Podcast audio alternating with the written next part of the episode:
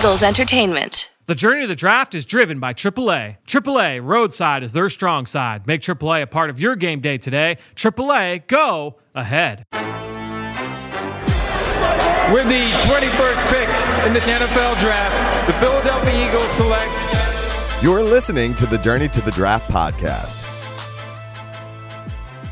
Welcome to the Journey of the Draft podcast, driven by AAA. I'm your host, Fran Duffy, and we had a crazy weekend of college football. Some crazy upsets, some great games to break down. Excited to jump into it with Saturday Scouting. Myself, Ben Fennell, Dane Brugler. We're going to get all of their reactions from this weekend's action, how it matters for the NFL draft. We got some some NFL draft news with underclassmen as well that we will all talk about right at the top in Saturday Scouting. After that, we're going to get to On the Clock, where Chris McPherson is going to jump back onto the show, and again, he's going to serve as our judge and jury for a nice debate between Ben, Dane, and I. The topic this week who is the toughest skill player in the draft? So, quarterback, running back, wide receiver, who is the toughest of that group? I'll explain why I, I came to this discussion uh, when we get to that segment. But that was that's a really fun discussion. Hope you guys enjoy. And then after that, we will wrap it up. Uh, we've got our uh, our scout story segment, which we debuted last week.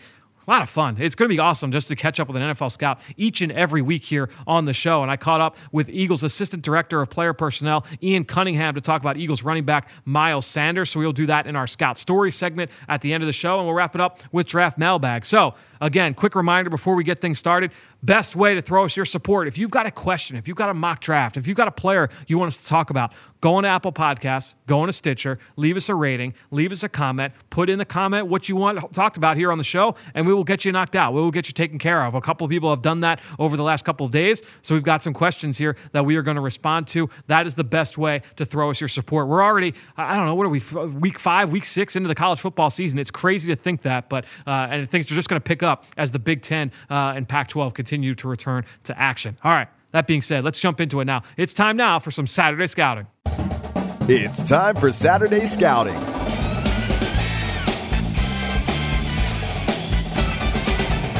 All right, guys, lots to get into here for Saturday scouting. We're going to start at the top with Draft Buzz. Plenty of newsworthy items to kind of come out of the weekend with. But before we get into that, uh, a couple of upsets I said at the top of the show. I, am interested to kind of get your guys' thoughts on the most surprising outcome uh, from this weekend. Ben, we'll kind of start with you. Was there a, a, a, uh, you know, a win that kind of really kind of caught your eye uh, this weekend in college football?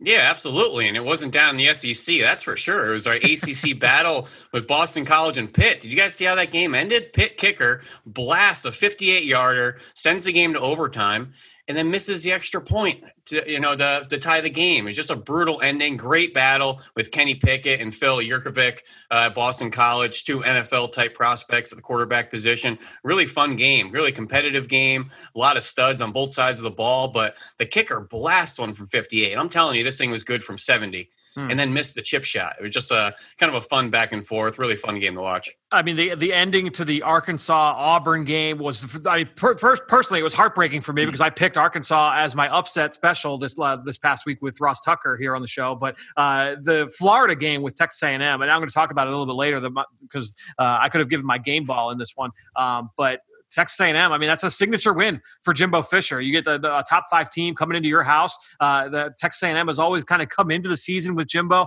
as having like uh, high expectations. They haven't quite been able to follow through. Um, this was a, a, big win for that team, especially after that tough loss to Alabama, where they weren't really competitive throughout the course of the game. I thought this was a big one for Jimbo Fisher, Dane. Yeah, what did you think of uh, Kellen Mond in that game? You know, I thought it was probably one of the more impressive games I've seen from him. I still think that he's got a lot of room that he's going to have to, you know, where he's going to have to grow. And I did think the run game uh, really kind of carried them in this one, but he made some tough throws in this one for sure. They were 12 of 15 on third down. He finally took no sacks, didn't turn the ball over. They have two senior tackles, stud uh, left guard or right guard, Kenyon Green as well. That's a really interesting offense. A lot of weapons. Mond's a tough one to figure out as far as uh, yeah. projecting to the NFL.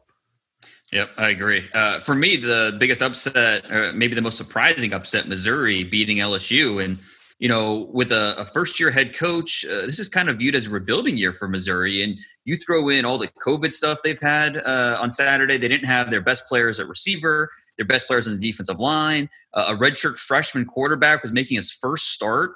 So a win over LSU kind of seemed like a long shot. But uh, here's the thing LSU's defense – kind of terrible. Uh, about as uh, strong and tough as wet paper. So uh, even their best player, Stingley, uh, he had a rough game. So all credit to Missouri having the game plan, the aggressive mindset to get it done. Larry Rountree was terrific. He had a 100 yard rushing game, uh, four different receivers, had touchdown catches. And did you see uh, Missouri? Uh, I give him credit for the troll job afterwards. You see their uh, their tweet? I did. Uh, that, that, was great. Uh, for those that didn't see it, they post they posted a picture of uh, it was a, an, an, extinguished cigar uh, along with the the Go Tigers, except the the G E A U X was crossed out uh, for Go. Uh, so I, I, give him credit for not only showing up strong uh, during the game, but then afterwards. Yeah, you know, Missouri, Mississippi State, they're not good teams. Is LSU bad? Dude, they've had. I mean, you said Ben, you said it to me before the season started. We were going through, and I think it was like I think I had like up a, like a Missouri like LSU depth chart, and you were like looking at the depth chart, and you were like, I don't know a lot of the names at the top of this depth chart for LSU. Well, they've had like, some serious so turnover, turnover, which yeah. is you know that happens with success. You lose coaches, you lose stars, young guys get pushed up and out the building. Just happens. You have that turnover. That's what's so impressive for teams like Alabama and Clemson. Just keep re-racking and reloading every year, year in and year out. This is the first taste of success for LSU in a while, and they're realizing some of the trouble that comes with success. You sound like uh, Owen Wilson in the beginning of Wedding Crashers, like you know trades, free agency. Lost a lot of good men out there. Uh, all right, so let's go uh, to the next Playing one here. Uh, yeah, exactly. Uh, Tony Pauline reporting. He's got a couple uh, some underclassmen news already. our old friend Tony reporting that Georgia defensive tackle Jordan Davis will likely declare for the draft. And interested to kind of get your guys' thoughts on that news. Dane, we'll start with you. Yeah, I mean he's he's one of a lot of these juniors who's interviewing agents, and you know, so we'll see if he follows through with that. But it it wouldn't be a surprise. We, we've talked about Davis before. You know, 6'6", 330, uh, the the push that he provides up front. He also has some lateral quickness where he can make plays up and down the line of scrimmage. Uh, a little limited as a pass rusher, but that's not what you're asking him to do necessarily. Uh, he, he's just a really uh, he's an ascending player because he's he's still learning how to use all those uh, impressive gifts that he has. And so I, I, think Jordan Davis, in a weak defensive tackle class, uh, Jordan Davis has a chance to be one of the few that we consider as a first round possibility. I was about to say, where does that get you drafted? Because he's a massive player. He's a building. He is really mm-hmm. tough to move. Go watch that Tennessee tape. He's battling Trey Smith, but he's like a 40% playtime player. Excuse me. He's not explosive. He's not really an upfield or a forward lean guy. He doesn't really play with any push he really just kind of a line of scrimmage dweller that's really tough to move. Reminds me a little bit of Leki Fotu or Steve McLendon. You know, Daniel McCullers. Remember Big John Henderson with the Jags? You know, the late '90s, early 2000s. That That's best case ball. scenario. John Henderson yeah. would be like best case, right? I was almost thinking like Michael Brockers or like, can right. he be a Jarran Reed? I don't know if I see him being any of those guys. Um, I think he's a through and through odd front nose tackle, like Steve McLendon, or you know, uh, maybe the way Jordan Phillips came out of Oklahoma, who has shown some upfield push. So I'm not really sure. I see him going in that same range as Leki Fotu, unfortunately, which could be, you know, late day two, early day three. Hmm. Well, let's go to uh, another news item here from Tony Pauline, who uh, had news on another defensive tackle, and that's you know we talk about an SEC team. I mean, look, the, there's no team that represents the SEC better than the the SEC SEC team of the Northeast, and that's the Temple Owls, and they've got a defensive tackle in Ifeanyi Maijeh um, that he reports will declare for this draft.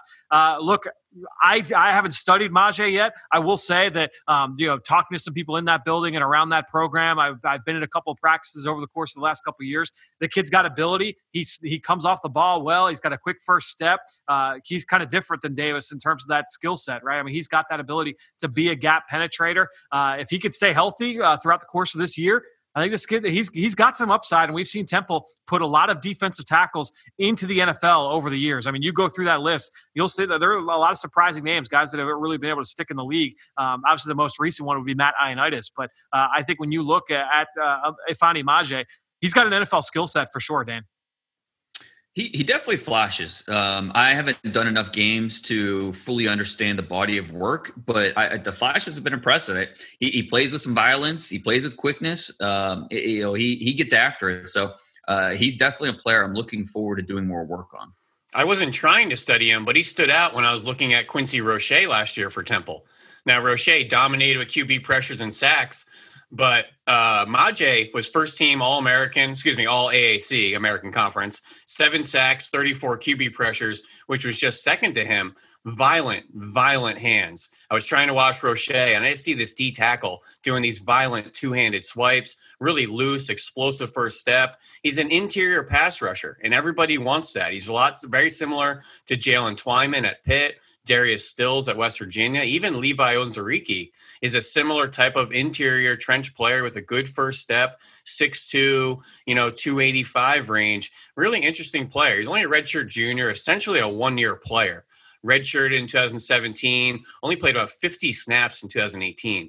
This is essentially a one year player. It was a, a very good one year. This thing might be a little early, in my opinion. Yeah, well, it'll be interesting to see to kind of follow this. Obviously, nothing official yet. Um, all right, let's get into the rest of the show here, guys. Let's go with our game ball standout player from the weekend. Ben, I will let you kick things off for this one.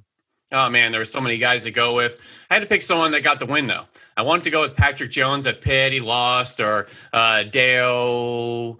What's the Vanderbilt DN's name? Oh, the uh, the Vanderbilt kid, yeah. Dane. Yeah, you know he lost the game, but he had seven QB pressures and two sacks. But excuse me, we're going to go with Michael Carter, running back in North Carolina.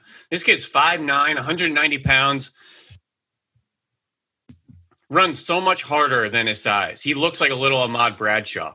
He went 17 for 214, two touchdowns, 11 broken tackles, eight runs of 10 plus yards. Really reminds me of Ahmad Bradshaw. And if you want another taste of him, go back to last year, 2019. They nearly knocked off Clemson. He had a bunch of huge runs against some big time NFL caliber linebackers.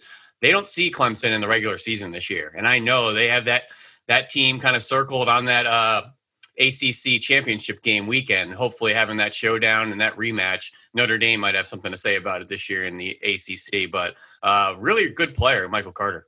He is a really good player, and you know he reminds me of a a lesser version of Dalvin Cook. Like he's not quite as big, but just the way they swerve around, like they just do a really nice job of being patient, scanning, finding the hole. Uh, you know, staying away. His vision really allows him to to set up uh, the, a lot of those blocks to get set up, and then uh, avoid uh, defenders. So I'm with you, Michael Carter, and then Javonte Williams. That North Carolina running back duo, those two guys, is a lot of fun to watch. Yeah, you know, Virginia Tech has this linebacker. What's his last name? Rayshard Ashby, who's like 5'10, 240. And Michael Carter was breaking unblocked tackles of him consistently in the game, like two hands around him and just falling straight off him. I've written down in Ashby's notes massive, hard hitter, run plugger. This is a guy that usually finishes 190 pound, you know, running backs. Michael Carter, really impressive at 5'9, 190, 195 pounds.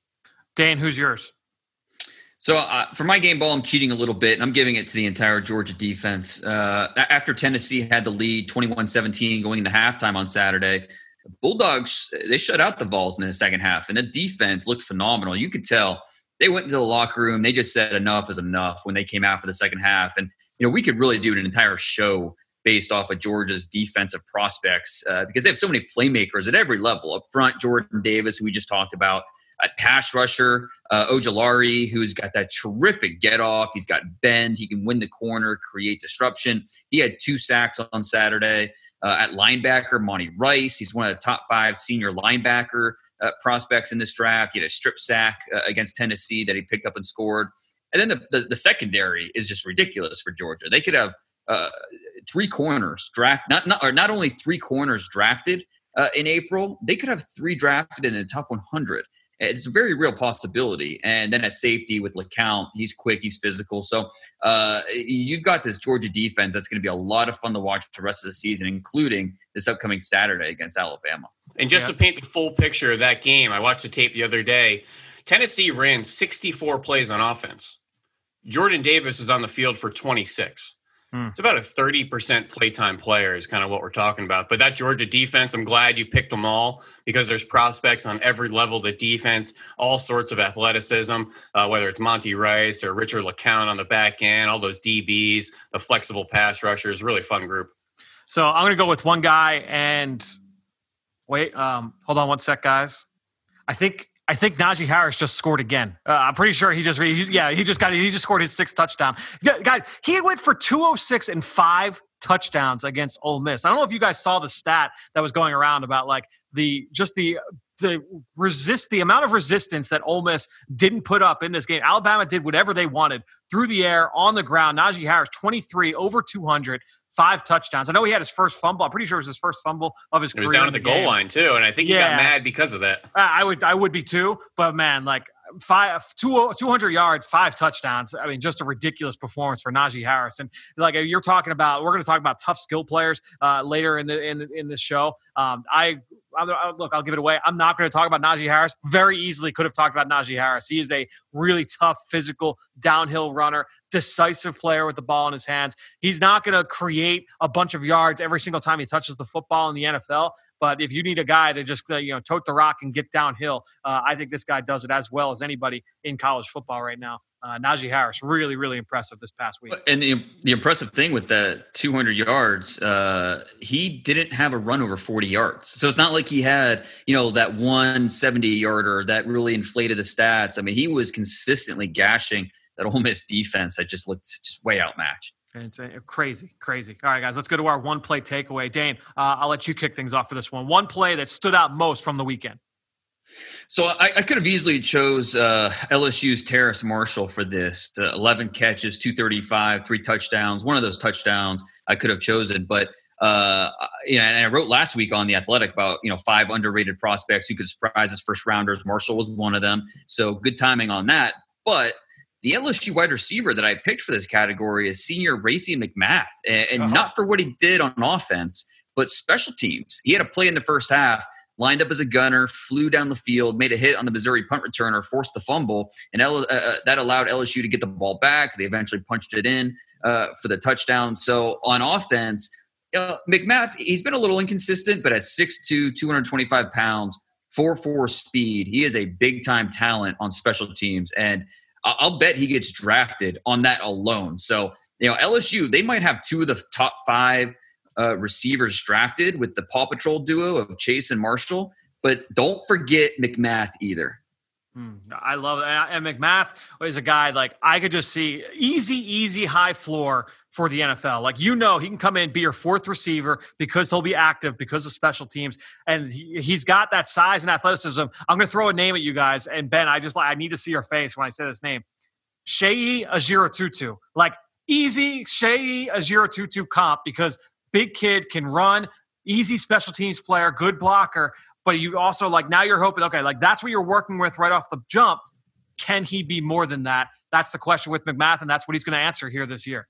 Mack Hollins, uh, Yeah, easy, a, a right. player the Eagles or uh, fans are familiar with, who you know didn't necessarily live up to the offensive potential, but that you know you take chances on these guys. no question. Uh, so i'm going to go with a guy that also uh, has that big playability and that's at the running back spot. I talked about najee harris earlier. He's some people's number one senior back. The other guy that's in that discussion obviously is clemson's travis etienne. And look i, I would say that i'm probably not as high on etienne as others. Um, i think that there are some questions about his game but look, there's no denying the big play, uh, big playability. He went 72 yards early in the third quarter, and that's when I, I kind of like, all right, this game, this game's done. This game's sealed at this point. I, I knew that Miami wasn't going to be able to uh, catch up on that 17 point deficit. Uh, but 72 yards, where he saw, you saw his ability just to get to the perimeter and bust off the big one.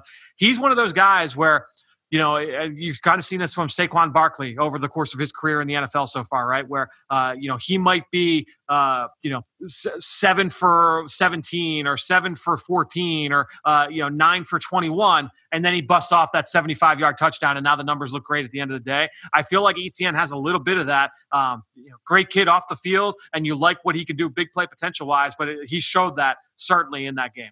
Who does he remind you of, Fran? He's 5'10, 200 pounds, a little slender, a little upright, track speed, good with the ball in his hands, good in the pass game. Are we talking, you know, a, a Ronald Jones, a Jamaal Charles? Is he just Kenyon Drake? No, see, like I, so I have written down, I've written down Ronald Jones in the past because I think they have some of the same, um, you know, some of the same concerns. I would say coming out of college. Um, but I think when you, if you're looking and you say best case, like yeah, you're looking at Jamaal Charles, you're looking at Dalvin Cook, you're looking at at that level player. I just don't know. I, just because of the bill, I don't know. I, I, there's just something about it. And I do want to do more because he's a fun player to watch. Like I, I've, I enjoy watching him. It's not like I hate the guy. I just don't know. Um, you know, I think that there are more negatives. I think Uh, you, you guys know we love to paint the full picture uh, on players. None of these guys are perfect. Um, Etienne is certainly an interesting study. Ben, who is uh, who is your name here? Well, I want to find a way to talk about Kenny Yeboah from Ole Miss, coming over from transfer uh, from Temple. Did take a pit stop down in Baylor, uh, but Matt Rhule went to the Carolina Panthers. Ended up going to Ole Miss. Huge day receiving, and so I wanted to highlight that 181 yards, two touchdowns with 119 after the catch. A couple really interesting concepts off play action, some pop passes, some yards after catch opportunities. He's caught 15 of 15 targets this year. But my one play takeaway is when they kept him in to pass protect. On a play action shot play, he had to block an Alabama defensive end one on one, held him down for three, four and a half seconds, ran the arc, gave uh, the quarterback Matt Corral a little room to step up in the pocket. It was incomplete down the field, might have even been picked. I don't really remember. But that's what Kenny Yeboah does. One of the best blockers in college football coming out of Temple. Now we're seeing him in the SEC. I don't love his lead blocking but I love him in line against tight ends. I love him out on the perimeter. If Josiah DeGuara goes in the third round and Irv Smith Jr. is a second round pick, he's somewhere between those two. And he's hmm. got good size. He's 6'4 and change, 250 with good speed, good hands. I just see him rising and rising through this draft process. I'm a really big fan of Kenny Yeboah, and I think as he has some more of these splash plays in the pass game to get you excited, it's not really where he makes his money, but he's a very well-rounded player, and I think the NFL wants these types. Two Temple Owls yeah. in one segment. You know that's a win for me.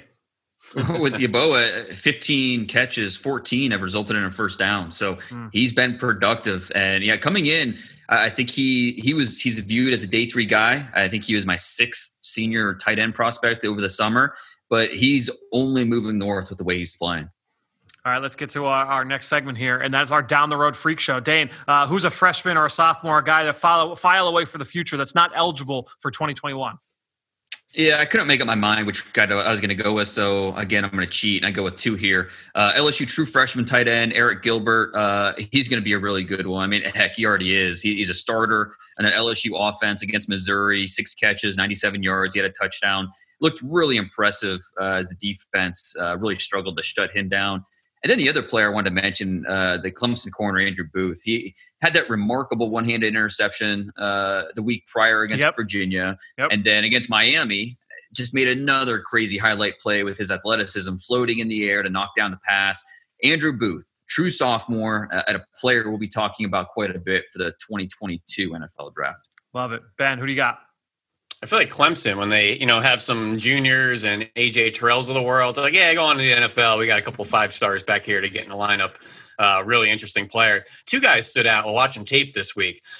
Alabama, of course, speedy edge rusher Will Anderson Jr. No idea who he is, but he was flying around the corner. Speedy edge rusher with some bend, high side rushes. And the second week in a row, I'm noticing this running back for South Carolina, number 20. Kevin Harris, back to back 100 yard games. I put up a two play package of Jeremiah Moon of Florida last week. Right.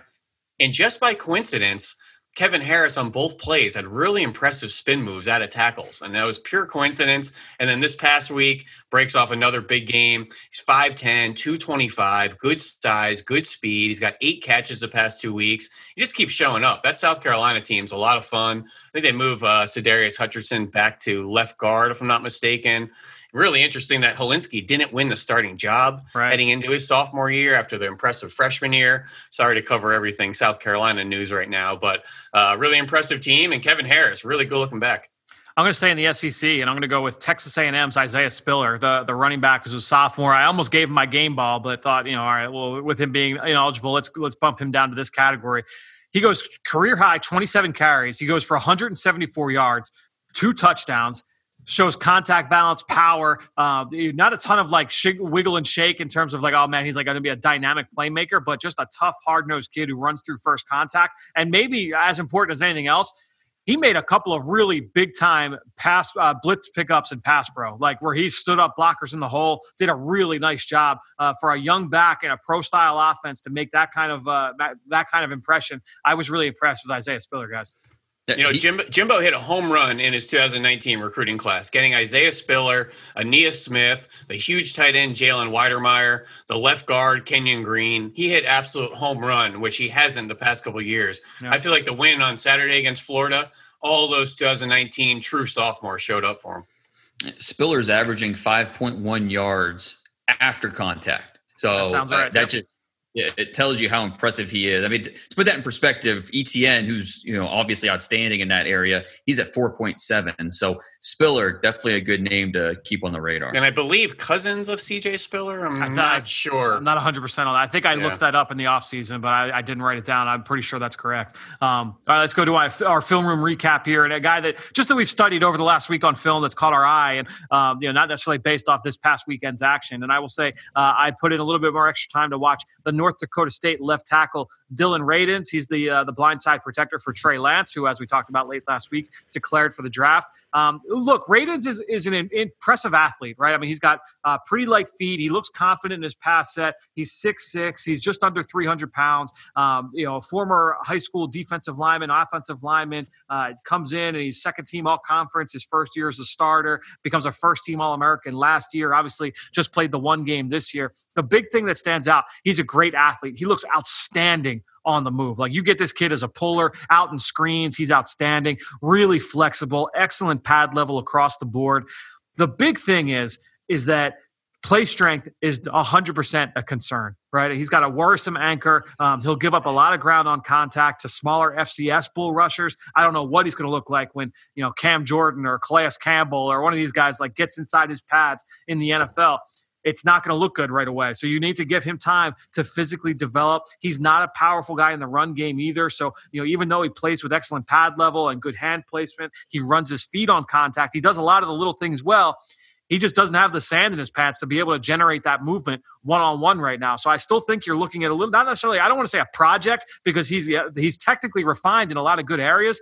He's just he just got to get developed physically, man. I mean, he's just, he's going to need time in an NFL uh, style weight program uh, to kind of get where he needs to be. I think Brian O'Neill, who was a third round pick, I believe, out of Pitt, has turned into a nice starter for the Minnesota Vikings. I think that's a suitable kind of uh, progression here for Dillon Radunz. We've seen a lot of guys come out of the NFL or come out of the college ranks, come into the NFL that even though they have they don't have that anchor, they've proven to be like suitable starters to, to, borderline, you know, kind of below average starters. And I don't want to say that's what Radunz is going to be, but the the issue with that anchor strength, I think, is going to kind of cap his ceiling until he gets bigger, until he gets stronger. He's also only played left tackle throughout his career, so you know the limited position flexibility as well uh, in terms of his versatility. But um, you know that's just kind of how I, I view uh, Dillon Radunz at this point. You know, reminded me of Ezra Cleveland out of Boise yeah. State, who also went to the Minnesota Vikings. So they clearly have a type up there. Yeah. Interested to see what his length is too, uh, the Senior Bowl and the combine, because he's not super long. The size is okay for the position, so that's something to to uh, we'll have to pay attention to when we get the official numbers. Like, could he be Nate Solder? Like, yeah, like yeah, he could be. He could be Nate Solder, and Nate Solder turned into a fine start, especially at his peak. Like uh, before injuries kind of took their toll. Like he was a fine starter. Um, you know, and I think that that's kind of what you're looking at uh, with Dillon Radunz. Dane, uh, who's your player? I went with Sage Surratt, uh, wide receiver from Wake Forest, uh, as, as, I work my way through these opt out guys. Uh, really productive last season. He was the first Power Five receiver to reach 1,000 yards uh, in the 2019 season before that shoulder injury into the season. And with quarterback Jamie Newman transferring to Georgia in the offseason, I have to imagine that was part of his thought process to opt out and just declare for the draft.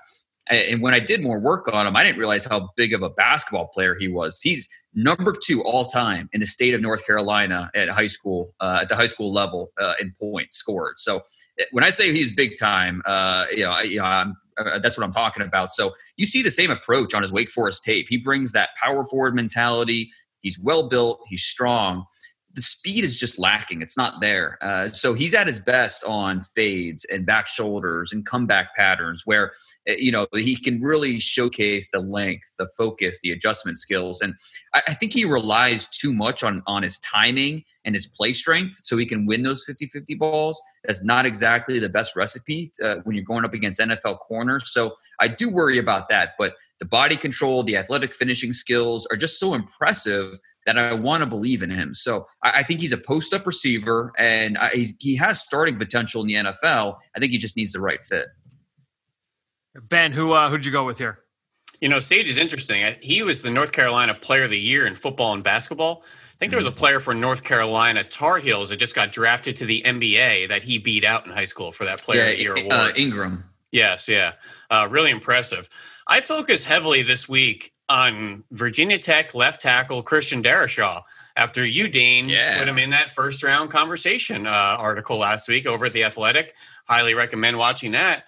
I was pretty impressed. This is a massive player, large frame, an absolute people mover. Upper body core strength is outstanding, really displaces defensive linemen on contact, brutal double teams. He's long, he's strong, but he's not sloppy. Doesn't have a whole lot of bend, doesn't sink his hips a whole lot. Questionable lower body strength as he gets a lot of that work done with his core and his arms. Um, but really impressive player. And then I put on the North Carolina tape from last week. I want to see him battle Chazz Surratt. This guy climbed up to the second and third levels all game and just erased linebackers and safeties. Some very violently, like he threw a cornerback down on the floor. He smashed Surratt a couple times. I thought it was impressive. I every now and then I'll look at the PFF uh, National Team of the Week. Virginia Tech had two offensive linemen on that team, despite losing the game, and that's Christian Darrisaw and his left guard Lecitus Smith, who's another intriguing NFL prospect. But Darrisaw is really interesting. Actually, played high school football with Zion Johnson over at Boston College. Darrisaw went to a military academy. Zion Johnson went to Davidson. And next thing you know, they're about to meet in the NFL in, in a couple months. So, really interesting player that I have some names I've written down Michael Oher, La'el Collins, DJ Humphries. That style of tackle that I think the NFL is really going to covet. Ben, uh, Dane, I know you're you're high on this kid. Yeah, no, I, I, he- he's so his hands are so heavy and so violent. Um, now, Ben, let me ask you: Would you do you think he can stay outside of tackle? Do you would you consider him at guard? Do you consider him better maybe on the right side? Uh, what what is his best fit in your eyes at the next level? I think he's fine at left tackle right now. He's given me some flashes of the way Jedrick Wills looks for the Cleveland Browns right now. I need to study him a little bit more. I want to watch him against, you know, Clemson and some top flight pass rushers, especially on third down. I really need to put his pass sets and his pass protecting under the microscope. But I Right. love him in the run game. I love his body of work. I love his size, his strength, his attitude, his pedigree. I mean, in 2018, he's one of nine true freshman tackles to start week one in FBS. This guy showed up to Virginia Tech ready to play, and he's proved it. He's an experienced player, and a lot of lot of dudes at ACC, whether it's the Pitt kids or Clemson kids or Duke's got some NFL caliber linemen. Really impressive tape.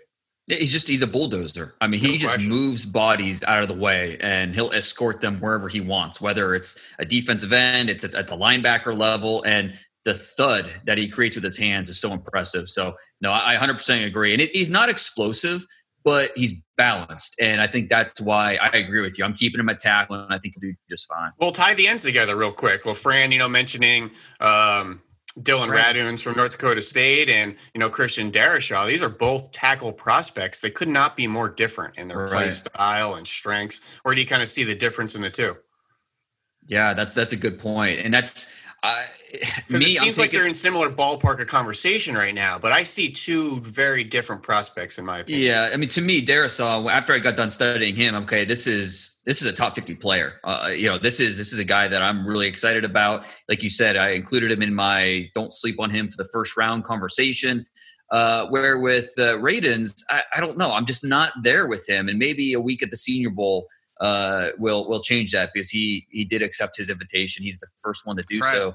Uh, and so that's something that you know we're gonna have to watch closely because uh, one thing I loved with Radunz was just the nasty mentality. He plays uh, a lot tougher He than maybe he looks, but the play strength is is a question mark. Where with Darrisaw, there's no question about that. But he also is a little heavier in his movements, and so uh, I agree with you. Very opposite ends of the playing spectrum. But Darrisaw, to me, uh, I I thought was a much better player at this point. Well, guys, we've got uh, a couple more players that we're going to talk about here. Great stuff. Stay put. Stay right where you are. It's time now for our next segment. Let's go on the clock. On the clock. All right, well, back ano- for another edition here of On the Clock. Chris McPherson, we'll welcome him back in. Uh, CMAC, uh, before we get things started, um, we'll talk about the topic, but also number two, just kind of keep uh, people updated on the, the the scoreboard right now. Dane's got three wins. Ben and I each have one win. So we Ben and I have some ground to make up here uh, this week on the scoreboard. Uh, And the topic this week is the toughest offensive skill player. And to just kind of give fans uh, an idea of why I went down this road for this topic, you know, getting uh, getting ready for Eagles game plan for the Eagle Eye in the Sky podcast every week, watching the Eagles opponents over the last you know a month or so. you watch the 49ers, you watch the Pittsburgh Steelers, you watch the Baltimore Ravens. All three of those teams, I think, cater to really tough, competitive, edgy skill guys at receiver, at running back, at quarterback. And so that's why I kind of thought, all right, who are guys that kind of fit that mold in this draft class? Who who has that kind of uh, that mentality that we're talking about with those three teams? And uh, that's kind of what brought me to the decision to make that a topic this week, CMAC. I, I like it a lot. You know, looking back from the Eagles game on Sunday, Travis Fulgham made the one catch where he just bounces off Minkah Fitzpatrick trying to make the tackle attempt. You look at Miles Sanders' 74 yard touchdown run, some amazing blocking downfield by the wide receivers help make that come to fruition. So I think it's a very apropos topic. I like it. I like it. All right. Well, let's get into it. And I, and I had first pick here this week. Uh, the order will be myself, then Dane, uh, then Ben will round us out here. Uh, and for me, I went with an interesting choice here because I went with one of the the guys that's going to be one of uh, you know probably a top five pick, top six or seven pick in this draft, and that's LSU wide receiver Ja'Marr Chase. Now Ja'Marr Chase is six foot tall. He is a rocked up 208 pounds, and one of the first positives that I've got written down about Ja'Marr Chase is yeah he's listed 208, but he plays much bigger on a consistent basis in all areas. And here's what I mean by that you know, CMAC, how much I value the ability to play through contact in all areas as a wide receiver. So, talking about beating the jam, he is really strong to fight through press coverage, and he does it consistently well. He just uses his size and his strength to win early in the down. Mid route, it's like trying to force a SEPTA bus off the road. You are not going to do it. He's too big, he's too strong, he's too competitive. At the catch point, he is great at dealing with contact at the catch point, whether that means going up and winning those 50 50 balls. Uh, and he will do that not just with confidence, but with strength, like a power forward winning in the low post.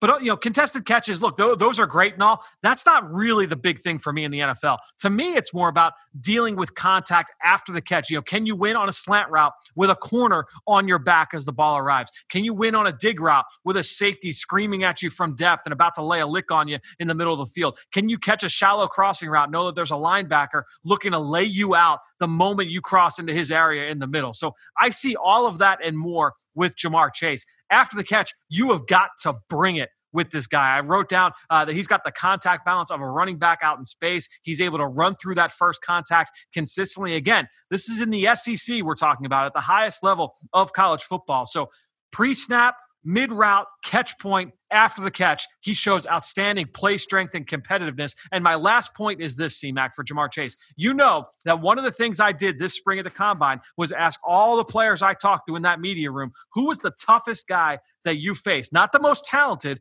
but the toughest and the guy that was uh, you know you knew every snap he was going to give you everything he had and bring the best out of you and no one no one got more votes than Ja'Marr Chase. Even when I pressed people on it and said, you know, I mean, not most talented, right? I mean, the toughest guy. They said, no, it's Ja'Marr Chase. And my favorite quote was from Noah Igbinoghene, who was a first round pick for the Miami Dolphins, a talented corner out of Auburn, very tough physical player in his own right. And I'm just going to read a quick excerpt from that quote. This is from last March. He said, Ja'Marr Chase, he is a different kind of receiver for me. He is not really a twitchy type of receiver like a Van Jefferson or a DeVonta Smith. He's very physical. I didn't think on film he was going to be that big, but Ja'Marr reminds me of DeAndre Hopkins. So a lot of what he does in the league is physical. A lot of his plays, he just comes off the line and he just tries to run through you and he uses his physicality so well. A lot of receivers don't do that nowadays. A lot of receivers just try to go around you or run past you, but he was physical just like I was physical with him. So I had to switch up my game for Ja'Marr Chase no better respect than that of your opponents. And I thought that was outstanding quote from Noah Igbinoghene. Whether it's DeAndre Hopkins or if you want to throw it to me, like I saw Larry Fitzgerald when I watched him, C-Mac, and that's who I wrote down watching Ja'Marr Chase. This guy is a tough SOB. I think he's the toughest skill player in this draft. Well, you bring up Larry Fitzgerald. You're giving Eagles fans nightmares. Okay. So you're teasing them right there. Uh, Dane, I'm going to ask you this. Does he block? Yeah, the, he does. He gets uh, he gets after it. They don't ask him. They didn't ask him to do it a, a, ton, but when he did do it, he did a nice job. I can picture Justin Jefferson streaking across the middle, and uh, Chase is making some key blocks. So I, there are some things that I, mean, I think I, I, like my candidate a little better, but there's no question that Ja'Marr Chase is one tough sob, like Fran said. All right, Ben. Fran's no, starting strong no, here. It's going to be uh, this, Dane goes second on this one. Dane's going to go. Oh, second. Dane second. My bad. Well, ben, oh, and then Ben, do you have anything you want to add in? No, Any just counterpoints? listening. Just listening. That was, that was a good initial opening statement by Mr. Duffy. He's, Quality he's stuff. sitting in the wings and waiting. All right, here we go. So, Dane, uh, who's your player here? All right. So when I started scouting and learning different uh, evaluation techniques, I, I was taught not to overthink receiver. It comes down to two things: can you get open? Can you catch the ball? But in today's game, there's also a third element that you can can you create after the catch? And you know, one of the best in football to do that is Oklahoma State's Tylan Wallace. He looks like a running back after the catch. You see a stiff arm, he'll lower his shoulder, he'll break tackles, and it's not like he's 6'4, 230. He's not even as big as Ja'Marr Chase. Wallace is 5'11, 190, but he plays so much tougher than he looks. And just what the paper says, he's breaking tackles, he's creating with that toughness more than anything else. And he's a good athlete, but it's that toughness that really shines off the tape. And, uh, you know, it's not just after the catch that you see the toughness. He's such a fun player to study when the ball is in the air because of his play strength and his toughness through the catch. It is really gives him a great success rate on those contested passes. And I think another hidden benefit of that toughness is just the reputation. Corners know that they're in for a dogfight uh, whenever they go up against Wallace in that toughness. So they try to match that toughness. And a lot of times that will draw pass interference penalties uh, on the defense. So that toughness, it's generating more than just the production that shows up in the stat sheet. It's all over the tape, and opponents they know about it. And so uh, on uh, a podcast with uh, Lance Zierlein, Prospects of Pros, he told me how he one of his buddies in the league compared Wallace's toughness to Steve Smith. And so that's something to keep in mind there. He's uh, a really productive player, but a lot of the traits also translate. I think toughness is above all what you see with Tylan Wallace. The Panthers, Ravens, Steve Smith, or the USC Giants, Eagles, Steve Smith. Just wanted to put that out there. I will assume. The yes, I, I, you're you're assuming right. The guy that's uh, going to make a strong push for the Hall of Fame here in a few years. Okay, Fran, strong case there. Any counterpoints? You know, I think that with both of these guys, I think that really it's going to come down to the argument because it's I I think Tyler Wallace is a very tough player. I will say this: Tylan Wallace looks tough in the Big Twelve. Ja'Marr Chase looks really tough in the SEC. That's, that's all I'm going to say. I like it. All right, Ben, you've been waiting in the wings. Well, I heard both these fine gentlemen mention the fact that you get yards after catch is one of the big determinants of play strength and physicality. And so let's just go right to the top of the mountain with yards after catch. And that's look no further than Purdue receiver Rondale Moore. When he was last fully healthy in 2018, led the country in yards after catch. Great body, running back style body in a receiver's type of movement patterns. He's the closest thing we have to a Tyreek Hill or Percy Harvin coming out of college. He ran an official laser timed 4.33 in high school. He only got stronger and only got faster. He has a rocked up core, a really strong lower half, lots of RPOs and run after catch opportunities just to get the ball in his hands. Tylan Wallace wants to take the top off the defense, a lot of shot plays in that air raid, you know, open space offense. Rondale Moore in the Big Ten, he had to serve roles of pretty much a running back. And in getting those yards after catch, a lot of the quick game stuff. And you can only do that if you have great play strength, not only the ability to be elusive, which he is fast with that 433, but he would much rather run through you with the contact balance and the agility and just that lower body strength. And he's 5'9, 180 he's just a tough guy to get his hands on, get your hands on him and around him. And he's rocked up. Some of the names I've written down, like Randall Cobb, Dexter McCluster, Percy Harvin, Tyreek Hill, even have Steve Smith, who we had just mentioned. That similar, really small package, but a tough guy uh, and plays much bigger than that play strength. If you like the Deebo Samuel and the Randall Cobbs in your offense in the NFL, go get a Rondale Moore because he's going to make something small with the ball in his hands turn into a big play. Okay, okay. Let's wait in the wings there. Oh yeah, one more thing. Uh, his receiver oh. coach Jamarcus Shepard, no block, no rock. You have to block on, downfield, block on the outside. If you don't block, you don't play. Really good downfield blocking. Also have to give some credit to Tylan Wallace. He's a guy that blocks as well. Even late into the fourth quarter, after getting 20 targets a game, Tylan Wallace blocks pretty well late in the game. And I don't want to give Ben any extra fluff on his player, but I will say that people you talk with in that building at Purdue just rave about uh, about Rondale Moore, the person, and just say he's a pro as a 17 year old walking in the building for the first time. So uh, I think people know what they're getting with Rondale Moore. And just to cover the full news, he did announce he is opting back into the college football season. Yep. I think two weeks ago or so. So excited to see him uh, now that he's healthy after missing some of 2019. Uh, I'm surprised. Uh, we, we all took receivers. Uh, yeah. This, this is toughest offensive skill player, not just receiver. you know, so running backs were also in the discussion. Yet all three of us took receiver, which is really interesting. I could have got I would, a tight end group for a glass eater or somebody in there that you know a Nick Boyle or Patrick Ricard or one of those types that are just looking to kind of you know bite your leg at the end bottom of the pile there. But didn't see any that I liked. I see so many Brevin Jordans and Kyle Pitts and kind of some finesse stretch tight ends in this class. There were I, I thought about one of the big physical backs like a Najee Harris who we talked about earlier in the show, but uh, Ja'Marr Chase just uh, just too good to pass up. I will say Ja'Marr Chase, the only guy on this group not to have a season-ending injury, too. He's been a, uh, a full slate of health uh, over the course of his career. That's my. You're, that's trying to say? Argument. Are you trying to say if you're injured at some point? No, just saying he's played. He's played through. He's played through a little the bumps and bruises that he's had yeah, so far. What did he do on Saturday in, in the LSU game? He's set up. He's cl- he's getting ready oh, to train for the oh, draft. Man. Oh, oh, oh, okay. hey, really okay. quick, Fran Dane, what would you think? I was going to go with Kadarius Toney for a second. Yeah, I mean, he was a very undersized guy who early in his career had to run between the tackles. He was a high school Wildcat quarterback, about 5'9", 170 pounds. He's a really tough kid as well. That's a good point. Yes. Yeah. no, he is. It, that, that's not who you know. I think you immediately think of, but I, now that you bring him up, yeah, that that makes sense. C Mac, what do you got for us? Franz Ansi. Uh, what are you excited? You think you did good this week or something? I think you I know? do good every week. I mean, I'm always trying to bring That's, it. Fair point. Fair point. Uh, I will say Rondale Moore, look intrigued by the fact he plays in the Big Ten. I like the comps that you listed there. I don't know if I think of Tyreek Hill, those guys has, you know, the the toughest offensive skill position players.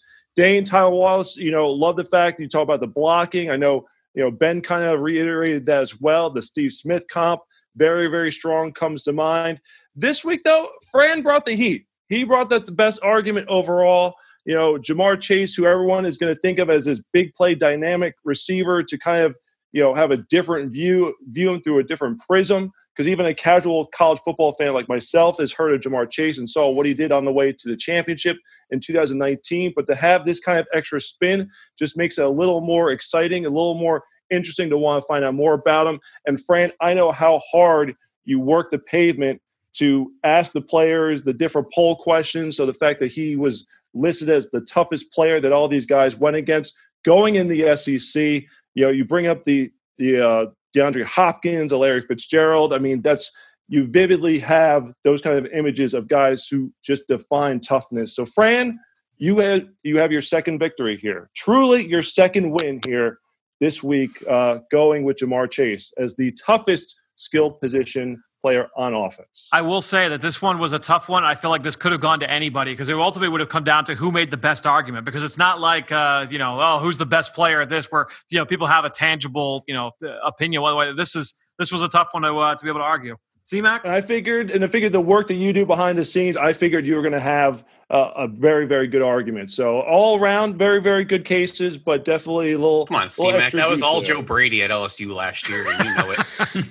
All right. Well, guys, this was really good stuff. CMAC, thanks so much. We'll see you next week. Dane, we'll see you next week. Ben, we'll talk to you later this week here on the Journey of the Draft podcast, driven by AAA.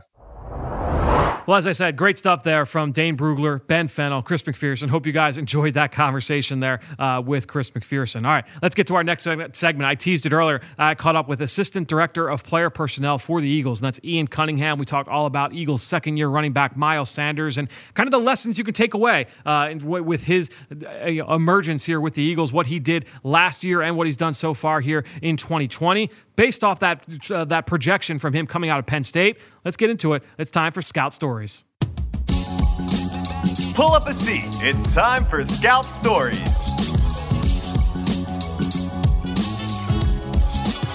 Well, joining me this week here on the Journey of the Draft podcast, driven by AAA, to talk about Eagles running back Miles Sanders, is Eagles Assistant Director of Player Personnel.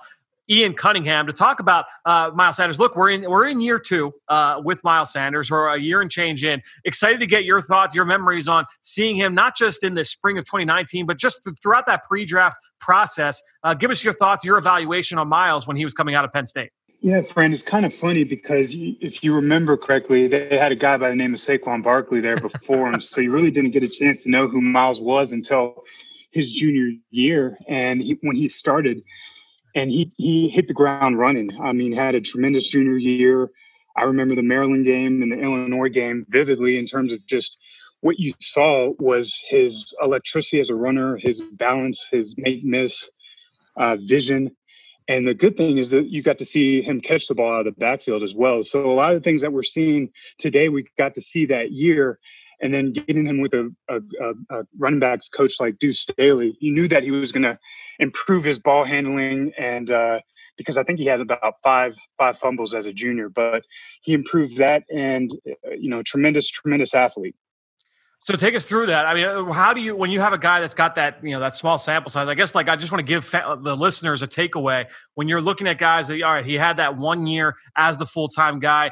You just have to. You every team is going to look at that differently in terms of hey, we get him in with Deuce. We have confidence in in our running backs coach and in that the guys in that room that they'll be able to correct some issues. And you know he's got his other God given abilities that now you've got something to work with. I think you kind of look at it like this. You can look at it twofold. When you see a guy with only 270 plus career carries, he's got a lot of tread on the tire. So uh, he's relatively young to the position in terms of just um, what he can bring to the table. And you have a running backs coach like Deuce, who's played the position, who can teach him the nuances of the position, how to uh, handle the ball a little bit better, um, how to set guys up out of the backfield as a route runner uh, to make them a little bit more explosive. So you knew that there was upside with him. And like I said, going back to those two games, you really saw the explosion, the lateral make miss, the cut ability. And you have to take into account, I don't think he he was that healthy that that junior mm. year as well. His first game in the season against Pitt, I believe, you know, was his most healthy game. So he played uh, the whole year uh, a little banged up. And then the last question for you: there was so much made about um, him as a pass catcher. I remember we talked with James Franklin uh, after the Eagles drafted him. He said, "Yeah, you know, we were really hoping to get him more involved as a pass catcher here as a senior. You guys obviously saw that, you know, that potential during the private workout. So again, the, for the takeaway for the listener, just because a guy wasn't asked to do something in college doesn't mean he can't do it in the NFL." Correct. I mean, you have to take the sample size that's given in terms. I think he had about 34 uh, receptions as a junior, and you try to pick through those and just see if he can track the ball, how he caught the ball. Did he catch it with his hands? Did he catch it with his bodies? Was he able to track it over his shoulder? Um, how he was able to set guys up as a route runner, set defenders up as a route runner, uh, and then just trying to project that to our level and seeing how that would transfer to our level. And he did a tremendous job on the private workout. And like uh, Coach Franklin said, the, the opportunities that he was given, he made the most of them. Well, Ian, thanks so much for joining us here to talk about Eagles running back Miles Sanders. Stay safe, stay healthy. We'll talk to you again soon, man. You as well.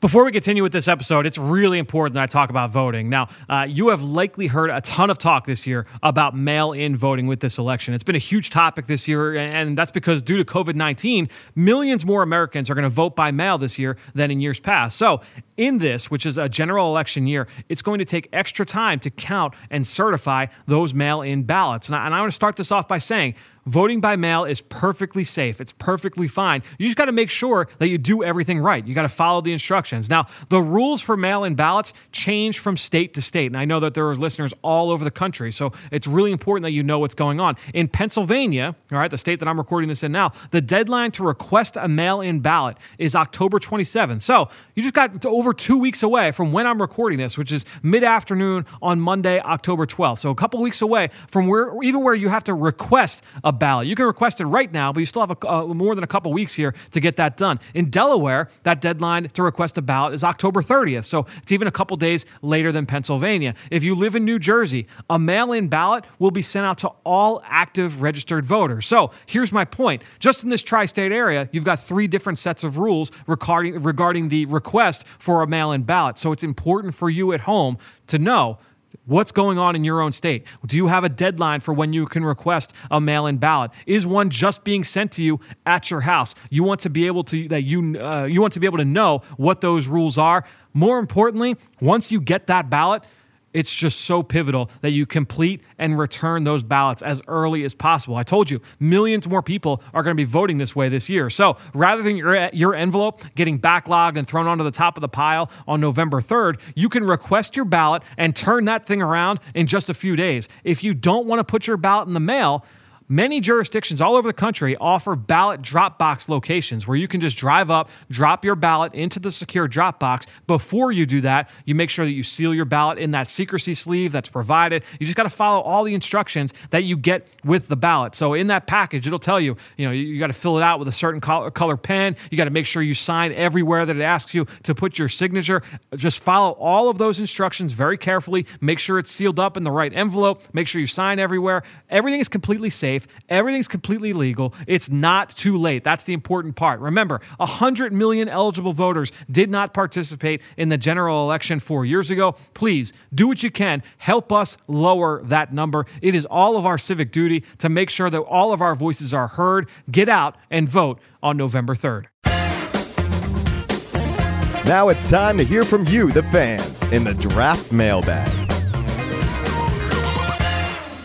All right, so as I said earlier at the top of the show, the best way to give us your support is to go on to Apple Podcasts or Stitcher, leave us a rating, leave us a comment. And I want to hit up a question uh, from Right Him, a longtime listener uh, who went onto our Apple Podcast page, left that review saying, I love this podcast, super informative and such a deep dive into the college prospects. Learning about these prospects each week is so fun and enjoying the new format this year. So, Fran, I've got a would you rather for you, and I love this. Right Him, Right Him, outstanding. We will really appreciate this. Would you rather have Patrick Surtain Jr., the talented corner from Alabama, or linebacker Micah Parsons in the Eagles defense? So, look, you're talking about two blue chip players, right? And this is without knowing either guy off the field. I don't know, uh, you know, what either of these guys are like from a personality standpoint, or just you know from a football, uh, a football character standpoint. Both guys watching on film you look at and say, yeah, they, they, they, have the ability to be great players at their respective spots. Patrick Surtain's got the ability to be an outstanding cover man corner, where, you know, whether it's man to man, zone, he's got the ability to play on the ball. He can play in any scheme. Anytime you start as a true freshman for Nick Saban, you know you've got the goods, right? And obviously he's been groomed uh, for this for this role uh, for his entire life, with his dad being a former Pro Bowl corner. Then you look at Micah Parsons, and this guy, uh, you know, to quote Ben Fennell, he's built in a lab, right? I mean, with his size, his level of athletic ability, his ability to come downhill and be a pass rusher, but then also, uh, you know, the upside he's got in coverage. I mean, this guy's got special, special traits. When you've got two blue chip talents, you know, I think you look at best player available. Uh, in, my, in my mind, to me personally, I view Patrick Surtain in that way. Um, and I think when you look at Micah Parsons, you really can't go wrong with either. Uh, but I look at Patrick Surtain and I say, man, like uh, it's tough to find a corner with those kind of uh, those kind of cover skills, that level of instincts, those t- the toughness, the ball skills, all that stuff. Um, I, I, really, really like Patrick Surtain. So pairing him uh, with Darius Slay uh, would be really, really intriguing to me. As you know, adding him in with Avonte Maddox and the rest of the guys the Eagles have in that corner room. Really love the idea of a Patrick Surtain, but uh, we'll see. I mean, he's uh, as I've said earlier on this podcast, you know, in week in the weeks prior, uh, I think Patrick Surtain is a, a, top half of round one guy. We'll see how the rest of the Eagles season goes. Um, we don't know if they're going to be picking, uh, you know, much later uh, in round one, depending on how this division goes in the NFC. So, uh, write him, great stuff, and we've uh, we got a couple other questions in the queue. We will hit hit on them next week. If you've got one, I want to hear it. If you've got a mock draft, throw it on there. Go on to Apple Podcast, Stitcher, leave us a rating, leave that in the comment section. Great stuff from everybody this week here on the Journey of the Draft podcast. We'll be back later this week. Uh, we've got Ben Fennell, obviously. Ross Tucker will be back, and we've got a special guest as well. So make sure you're tuned in right here on the Journey to the Draft podcast, driven by AAA.